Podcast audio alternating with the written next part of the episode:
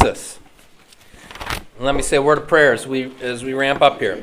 Dear Father in heaven, thank you for your word given to us and uh, which we have the privilege to study and to learn from and grow. Thank you, Lord, for the witness of the patriarchs of Abraham, Isaac, and Jacob, as well as your servant Joseph, who so clearly shows forth and foreshadows the ministry of your Son, our Savior Jesus. Bless our study this morning, Lord. Send your Holy Spirit to open our eyes to see you present in your word. In Jesus' name we pray. Amen. Um, so I seem to have given away my own handout.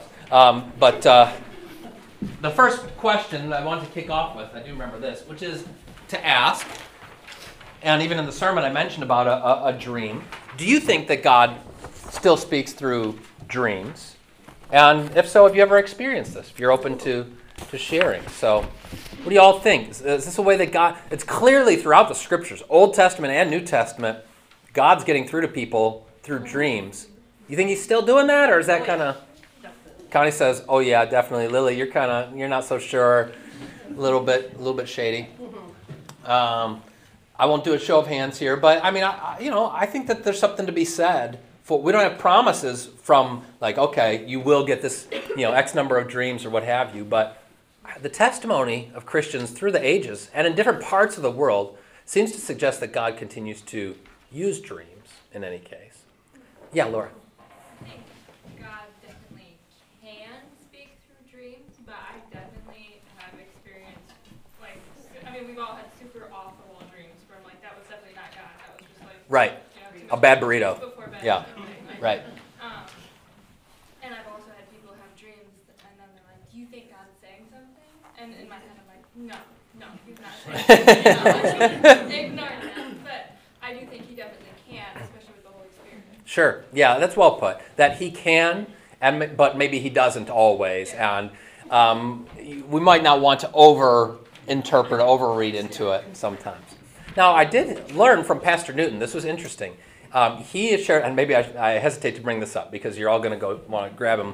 Um, he's not here today, so I can tell. But um, he, he shared that as a missionary overseas in the Philippines, because this was, a, and you hear about this a lot in kind of new mission fields where the gospel is first going out, more folks are receiving visions and dreams. He said that uh, dream interpretation was just like a standard part of his ministry. People would come to him with dreams, and he would help to in- interpret them according to um, God's truth. So, you know, he, he has that gift. Don't come to me. I'm not a dream interpreter. I'm, I don't have this gift that Joseph does, um, or Daniel, at least to my knowledge. Uh, so, yeah. But, yeah. But other thoughts or experiences anybody cares to share of a dream that has been um, influential or impactful in, in your life? Yeah, Sandy? I dreamt one time that I went to heaven Mm. and I saw a, a man sta- standing at a distance, and instantly I knew it was Jesus. Mm. And I was so happy, and I just ran to him and fell at his feet, and then I woke up. Yeah. But for like months afterwards, I had this peace about Yes. that I can't explain. Sure. And it, and it was just, I don't know if God was trying to tell me something. Right. I mean, I have no idea, but it was just Yeah. wonderful. No, that's that's beautiful. Thank you for sharing that, Sandy. So, Sandy, just sharing, like having a vision uh, and a dream of, of seeing the Lord, and it, we don't. In that case, it's like don't overthink it. Like it's it's a source of encouragement and comfort. Like hallelujah, yeah, yeah. Thank you, thank the Lord. Yeah. Well, as we get into this section of, of Genesis, and we've uh, surely turned the corner, we're here getting toward the end. Uh, Joseph is put into a situation where he's doing some dream interpretation. Goes well for some people, not as well for others. Um, but we'll, we'll talk about that. Let's briefly just kind of go uh, overview, as we have been, through these chapters. So this past week, we've been following along with our Dwell Richly readings. We looked at Genesis chapters 39 through 47. A lot happened in these chapters it was really the, the heart of the Joseph narrative. Uh, and chapter 39, we see God starting to train and prepare Joseph. And you have this story of him of being tempted by Potiphar's wife, and uh, Joseph resisting that temptation, and yet nevertheless finds himself in difficult straits where now he ends up in prison because um, you know lies are, are, told about him. And so uh, he goes that way. But all the while, God is preparing him for what's to come. In chapter 40, Joseph is down there in the clink with the cupbearer and the baker of the king. And these were important jobs, right? These are guys who were right there, uh, you know, at the king's side. You need to know, you, you need, you got to have a good cupbearer if you're a king, somebody that you can trust. Who's not going to be putting stuff in there that, uh, could bring your untimely demise.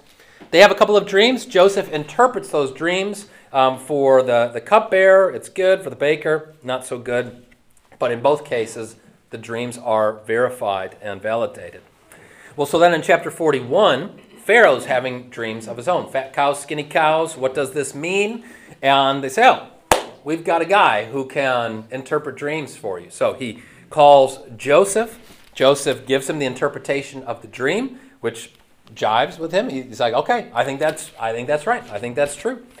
Um, Joseph, you know, makes clear this doesn't come from him; it comes from the Lord. But in any case, now he has been, you know, risen to power. He becomes kind of the, the second in command. Chapter 42 is the first time then we see Joseph's brothers come to Egypt because of this famine that has come throughout the land. They're looking for some food. They need some grub. They go down to, to uh, Egypt because there there has uh, there's still ample stores, and they don't recognize Joseph. Joseph recognizes them. They don't recognize him, and so he starts kind of testing them along the way. Chapter 43, they, they had left and they come back in chapter 43. Chapter 44, Joseph tests his brothers again. And Judah, who before had looked like kind of a bum, honestly, uh, now he steps up. And it's this great speech. I think I'd read that it's the longest speech in the uh, book of Genesis, belongs to Judah there as he's making this case.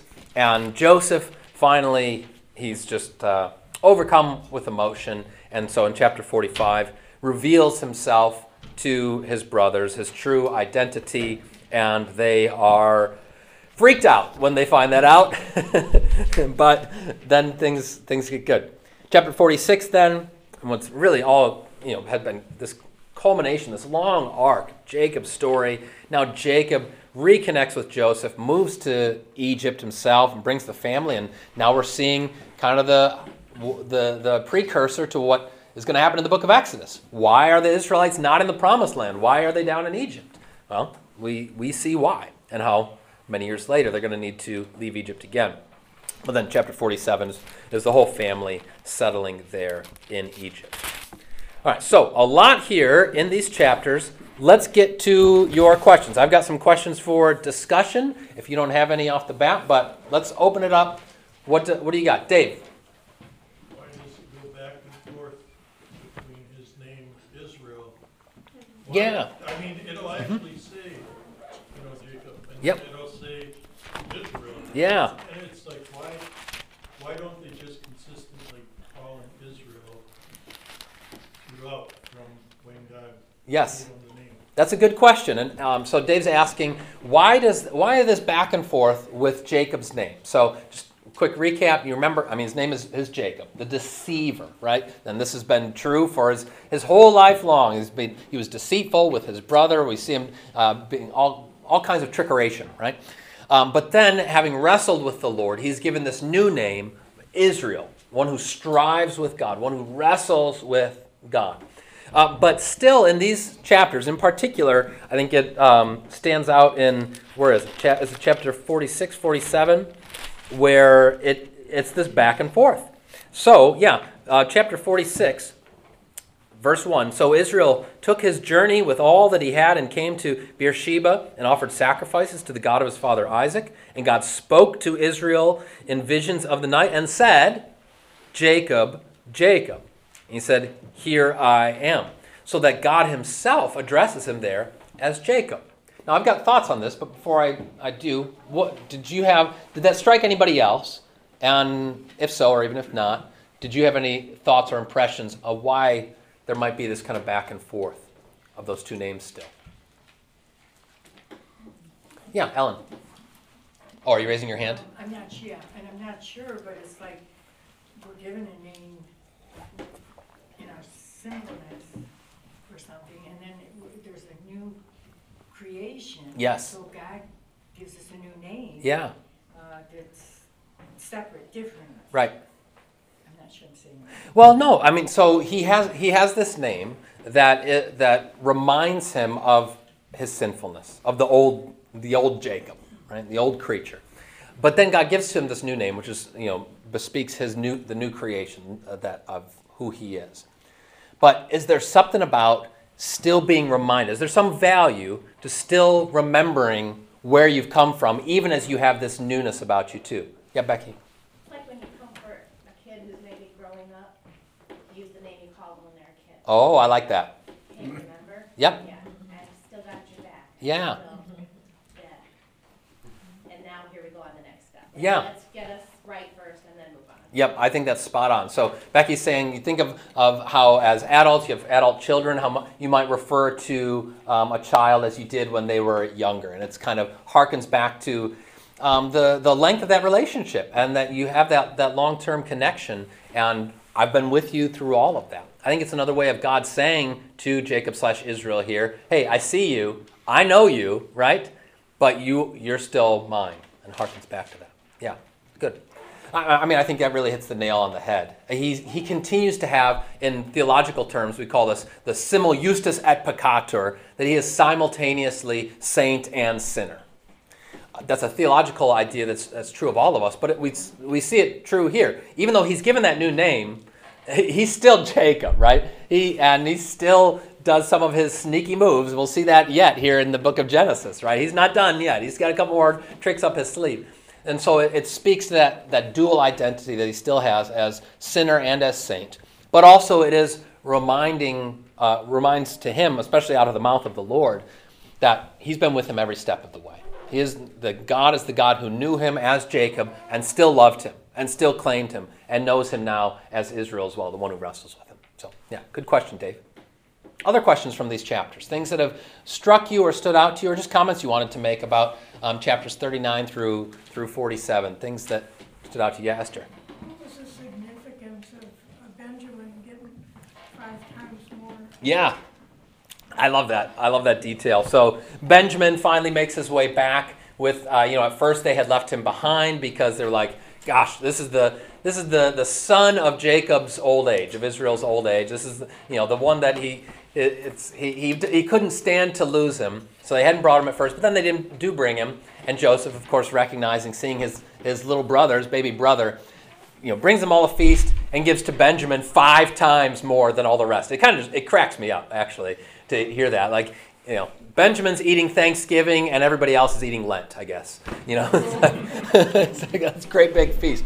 Um, what's the significance of that? I think it it speaks to the affection that Joseph has for his younger brother. Again, he's the only one who's a, a whole brother, and they both have the same uh, mom and dad because they were the only two sons of, uh, of Rachel and that closeness of connection to him.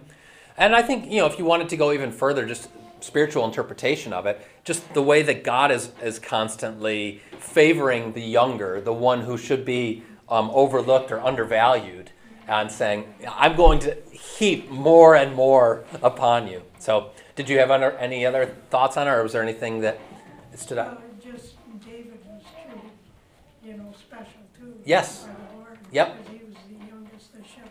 Yep. you know. I mean, this is a pattern that we see throughout the scriptures. Yeah, Dave, you want to? Benjamin also stood up and says, let not his blood be on our hands. Um, are you talking about earlier? And uh, well, wasn't it Reuben that had said that, or did Benjamin also say it? Um, no, that's okay. Well, I mean, there's so many names and details. I'm, I'm with you, but yeah. Oh, Jim, yeah. In these early days, while we're still talking about Genesis uh, and the creationism uh, timeline, where would the other peoples of the, their realm of the children of Israel, have come from which tribe?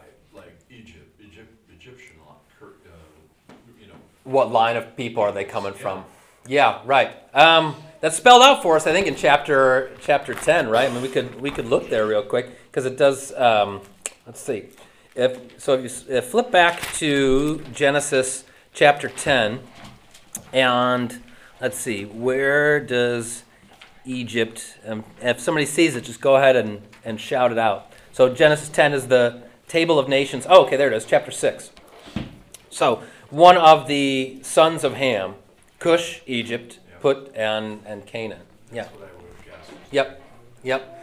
Um, so I mean, it just we're seeing this is, and that's one of the things that will be important to remember when we get into the book of Exodus. That the Egyptians, we think of the Egyptians as the villains, as the bad guys that God's against, and for sure He's calling them to account. But at the same time, even with the plagues, God makes clear that the reason He's doing this is to show that He is the Lord of all the earth. And His heart, His desire, is for Pharaoh and the Egyptians to repent, right? I mean, he wants them to believe in him. So they're, they belong to him too. Yeah, good question. Okay, yeah, go ahead, Ellen. Um, When, um, you have the speech, what would have happened without that, without that repentance? Which, where are you talking about now? The, um, gosh, I can't- whatchamacallit, when he does that long speech. Oh, Judah Yes. in chapter 44? Yes, and that, that's in front of when Jacob gets emotional and you can see like a break, maybe he's forgiven them in some kind of like, uh, you know, but the heart like kind of breaks. Right. At that point. And Right. There's a true forgiveness. Yes. But without that repentance, what might have happened? Well, so then we're getting into the realm of conjecture, but it's a good question. So Ellen's asking. So we see, we see some some genuine contrition and repentance from uh, Joseph's brothers, where they're finally owning up to what they did. Right? They're finally, re- and he's overhearing things. Right? He he overhears them talking about like, God's getting us now, guys. Like, you see what we did, and uh, at this point, what would have happened if you know? I mean, it, it's hard to say, I guess for sure, because, but we do get the sense. Think of it this way: so Joseph, okay, he goes through prison, he goes through slavery, he goes through all of that, but then he finally rises to power. Could he, if he had wanted to, go and hunted down his his brothers at that point? Absolutely. He had the means, he had the wherewithal to do that, and he doesn't. He doesn't. Now, does that mean that he had at that point already totally forgiven them and forgotten? Maybe, maybe not. We, we can't say. But I think it does, and his, his speech reflects a man who has been through adversity and who has recognized the hand of the Lord with him in and through that. So that even if he is perhaps not totally ready to forgive them the way that he eventually does, having heard their expressions of contrition and, and uh, repentance, he is, in any case, ready to move forward, knowing, you know what, God's with me. This was really hard. You know, I, I didn't love being, being a slave and going through everything, but God was with me, and ultimately it was, it was to the good.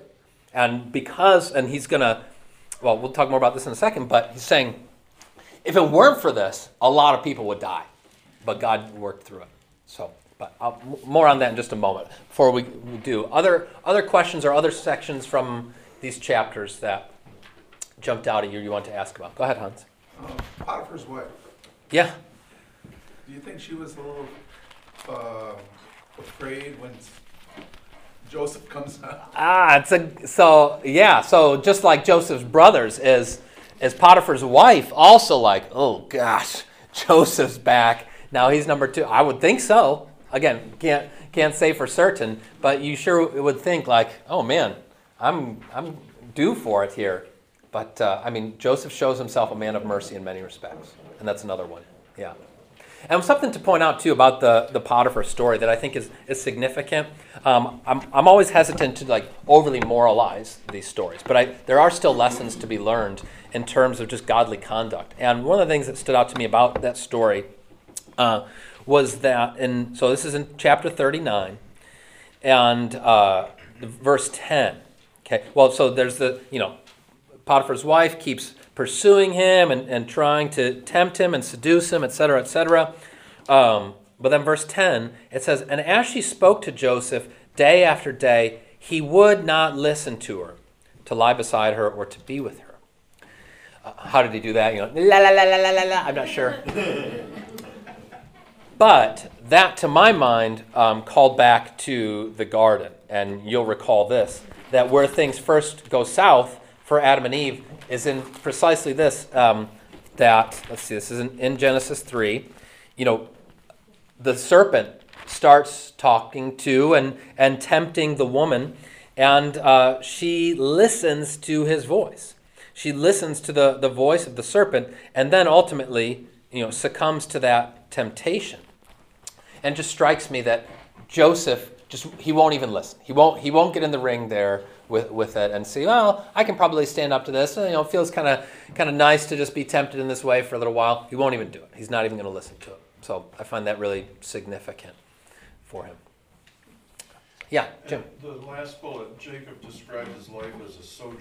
Yeah. And, and that's an interesting question, what, what, in what ways is life like a journey? Because we're traveling consistently, both in physical sense and spiritual sense. Right. And you, ch- you get checked as you turn wrong Hmm. every so long. Yeah. uh, Along the path of life, so to speak. Yes. And so it is like traveling and then coming back to the, the straight path. Yeah, no, that's true. I mean, this is a so um, what Jim's referring to. I put a, a question on here, and this goes to chapter forty-seven, so the the end of our reading. Um, this struck me in chapter forty-seven, verse seven. Joseph brings in Jacob his father and stands him before Pharaoh. Jacob blesses Pharaoh, and Pharaoh says to Jacob, "How many are the days of the years of your life?" Okay, how old are you? And verse 9, Jacob said to Pharaoh, The days of the years of my sojourning are 130 years. It's recognition that he is uh, a sojourner. And this is a theme that gets picked up throughout the scriptures. The notion that we travel as, as uh, pilgrims through this land, right?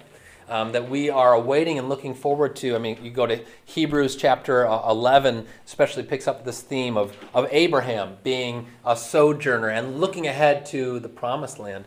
To me, I find this to be, I mean, it's interesting. It don't, you don't have to have moved many times or at all still to have this sense that life is a journey, right? You, can just that wending and things go back and forth, and there, you, uh, like you say, there's check-ins all along the way where God keeps calling us back to the path to follow Him, and that's the the summons of our Lord Jesus. Even you think of at the end of the Gospels when Peter, who had strayed from the path pretty profoundly, denying his Lord, what is Jesus' call to him? Come follow me, right? Let's get back on the path and go forward. So I think it's a rich image that's used for the life of faith. You talk about the walk of faith and so forth. It's all connected with that idea of the sojourning. Good. Yeah, Yeah. that reminds me of uh, Bunyan's uh, Pilgrim's Yes, exactly. So Pilgrim's Progress. You know, uh, John Bunyan, Christian is the pilgrim in that story, and that notion of of the Christian faith as a pilgrimage. It's very deep in the tradition, very much so. Okay, well, let's spend a little bit more time with um, this scene, the climactic scene that everything's been building toward in chapter 45, where, um, as Ellen alluded to, so Judah gives this speech to um, where he's he's basically he's recognizing um, their wayward ways and how now he wants to put himself forward kind of vicariously which to me i think is just it's cool because remembering that jesus is going to come from the line of judah like oh here we see judah kind of foreshadowing that even more before he had been a little bit of weenie but now he's he finally he has changed he has grown and matured in, in his recognition i want to read through these verses and I think this is just one of the most powerful pictures. Throughout his story, Joseph is a what we call a type of Christ. And so this is kind of a technical term. You've got your type and your anti-type. Okay, so the, the type is like the, the foreshadowing, the, um, and it could be a person, such as Joseph. It could be a, an object, such as the temple. It points forward to a fulfillment, to an anti-type in Christ. So Christ is our, he is the fulfillment of the temple and the presence of God. He's the fulfillment of the, the sacrifices. He's the greater David, great David's greater son. But he's also the greater Joseph. And I think Joseph is just a beautiful type, picture, foreshadowing of our Lord Jesus. So, having said that, let me read these verses. I want you to hear and think about, try to, try to pick out what are some of the ways in which Joseph here reflects or anticipates um, the life and ministry of our Lord. Then Joseph couldn't control himself before all those who stood by him. He cried, Make everyone go out from me. So no one stayed with him when Joseph made himself known to his brothers. He wept aloud, so that the Egyptians heard it, and the household of Pharaoh heard it. And Joseph said to his brothers, I am Joseph. Is my father still alive? But his brothers could not answer him, for they were dismayed at his presence. So Joseph said to his brothers, Come near to me, please. And they came near. And he said, I'm your brother Joseph, whom you sold into Egypt. And now don't be distressed or angry with yourselves because you sold me here. For God sent me before you to preserve life. For the famine has been in the land these two years, and yet there are five years in which there will be neither plowing nor harvest. And God sent me before you to preserve for you a remnant on earth, and to keep alive for you many survivors. So it wasn't you who sent me here, but God. He has made me a father to Pharaoh, and Lord of all his house, and ruler over all the land of Egypt. Hurry and go up to my father and say to him, Thus says your son Joseph, God has made me Lord of all Egypt. Come down to me, do not tarry. You shall dwell in the land of Goshen, you shall be near me, you and your children, and your children's children, and your flocks, your herds, and all that you have. There I will provide for you, for there are yet five years of famine to come, so that you and your household and all that you have do not come to poverty. All right, let's stop there. What stands out to you about that passage? What piece is that? Yeah, Ann. They don't believe that it's him. Yeah, Like when Jesus rose. yes, I, is this the, the guy that we know? yeah. So there's that sense of, of just disbelief. Like, how could this be possible? You might say it's too good to be true. Or, I mean, in this case, maybe not too good. Like, they're just so shocked that it's not necessarily good news for them, right? Well, it's the same with the resurrection. It's true. And Mark brings that out where they ran away from the grave, and that's where the gospel ends. Yeah, that's right. Oh crap, this guy's back. He's back.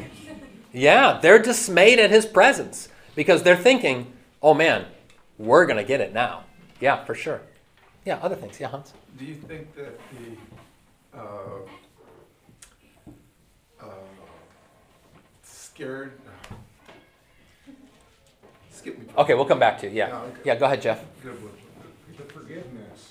You, like, you treated me wrong, you snid, like, turned your back on me, Yes. let awful things happen to me, you're forgiven. Yeah, Come, come have a feast, come live with me. right. Like, even though you did all these things, I'm gonna do all these good things for you. Yes, I mean this. This is mercy. I mean, uh, we we make a, a, a contrast. They're complementary. Mercy and grace. So grace is uh, receiving what you don't deserve, and uh, mercy is when you don't receive what you do deserve. And here we see both of them, right? Because what they do deserve is judgment. What they do deserve is to be you know, beat up, if not worse. Um, but then, furthermore, there's this grace, this heaping helping of, of providing for them. He doesn't just forgive them and be like, all right, you're forgiven, but good luck surviving this famine. But it's like, you are forgiven, and oh, by the way, you know, come to the feast, move here, I'm going to settle you all. Yeah, oh, it's powerful. Um, yeah. He comforts them. He says, don't be dismayed. Don't be dismayed. Yeah. How does he do that? I know. I know. It's just it's incredible when he's like and he even tells them, he's like, Don't beat up your don't don't beat up on yourselves, you guys. like, really? I mean at least let them beat up on themselves a little bit. You know, like you gotta enjoy this moment just a little bit. Like, I know, I know. No, go ahead, guys. I know. You were dumb. I no, please tell me more about how dumb you were. Um, okay, Hans, did you think of it? Um, Road to Emmaus. Oh, good. Uh, Yeah. You know, it's like, do you feel that maybe the uh, brothers Yep. were blinded by God? Right. I'm trying to think. I don't think the, the scripture says that explicitly, but that's a great um, co- uh, comparison text to bring out the road to Emmaus. That really, in these chapters leading up, where you remember in the story, the road to Emmaus, it's the, the day of resurrection, and Jesus is walking with some disciples. He doesn't reveal himself to them, and he's more kind of teasing them out a little bit, like, "Oh, why are you guys so sad? What's been going on?" And there's something very similar to that here, where Joseph knows them, they don't know him, and he's he's testing them and kind of seeing similarly where's their faith and where's where their heart's at. Yeah, Esther. Uh, It reminds me of Joseph weeping, and Jesus over in Jerusalem and weeping. Yeah. Because uh, he gathered them like among him gathered his, their children. They wouldn't have. Yes. So that weeping of Joseph reminds us of the weeping of Jesus. Jesus weeping over Jerusalem because they would not repent. Um, but also, of course, every confirmation student's favorite memory verse, John 11 35. Jesus wept. it's whole verse. And this is something that, that struck me. I'll tell you a, a quick story. I was reading this while we were in St. Louis this week. I, I got up early, went to a coffee shop because I thought, here, it'll just be nice and quiet. I'll get some time uh, to myself. And the Lord said, because um, I was I was reading um, the earlier chapters where it, you know Joseph just needed that place to weep. He sought a place to weep, and it had really you know stood out to me ab- about that. And just thinking about, and I, I wrote about my um, email of how the church is like one of the last places where it's okay to weep publicly. Like you, you don't cry in public, especially if you're a dude, but like at church you can. And anyway, so this guy sits down, kind of catty corner from me at the coffee shop, and I'm reading, not looking for conversations, but he's like, "Hey, what are you reading?" I was like, "Oh, you know, just just reading scripture." He's like, "I saw you had a tiny book with small letters. I thought that might be the Bible." Uh, yes, it is indeed. But he, was like, he asked me what I was reading, and so I, I told him that about Joseph weeping and just me thinking about the church as a place to weep. And he's like, "That's far out." That's really cool. Church, place to weep. I like that. Now, I won't tell you the rest of the conversation because it got only weirder from there, but he at least resonated with that idea of a church being a place to, to weep. So, but a, that's another connection for sure between Joseph and Jesus. Any other ones that you um, that pick up on, Lily? Well, is it possible that Joseph was so quick to tell them, don't beat up on yourselves, don't, because he had been so humbled by this process. And we had, when we first saw Joseph, he was a little Yeah. arrogant. Yes. Like, I'm gonna, you guys are gonna bow down to me one day. Right. So they beat him up and sold him. Like maybe he's like realizing, you know, having been humbled, like I might have kind of been deserved it a little I, bit. yeah, Like, just a little tiny bit. Yeah. Right, exactly. That's a really good point. And I think this is another way in which we see, and why this is just such a, a beautiful story where we get to see this arc. I alluded to Judah and the way that he changes over it, but Joseph too. And I think you're right. When we first meet Joseph, he's 17. He's, I think, a little bit proud. He's certainly imprudent with how he um, speaks to his brothers. Whereas now he's undoubtedly a man who has been humbled by life, who has been brought low, and recognizes, you know what, I have nothing to be proud of. God is the one who has brought me here, and I'm just grateful. Yeah, that's, that's really good. I, there's so much here with, with Joseph and Jesus uh, that I think it's just really neat. And so, just a few verses from the New Testament that um, came to my mind as I was reflecting on this.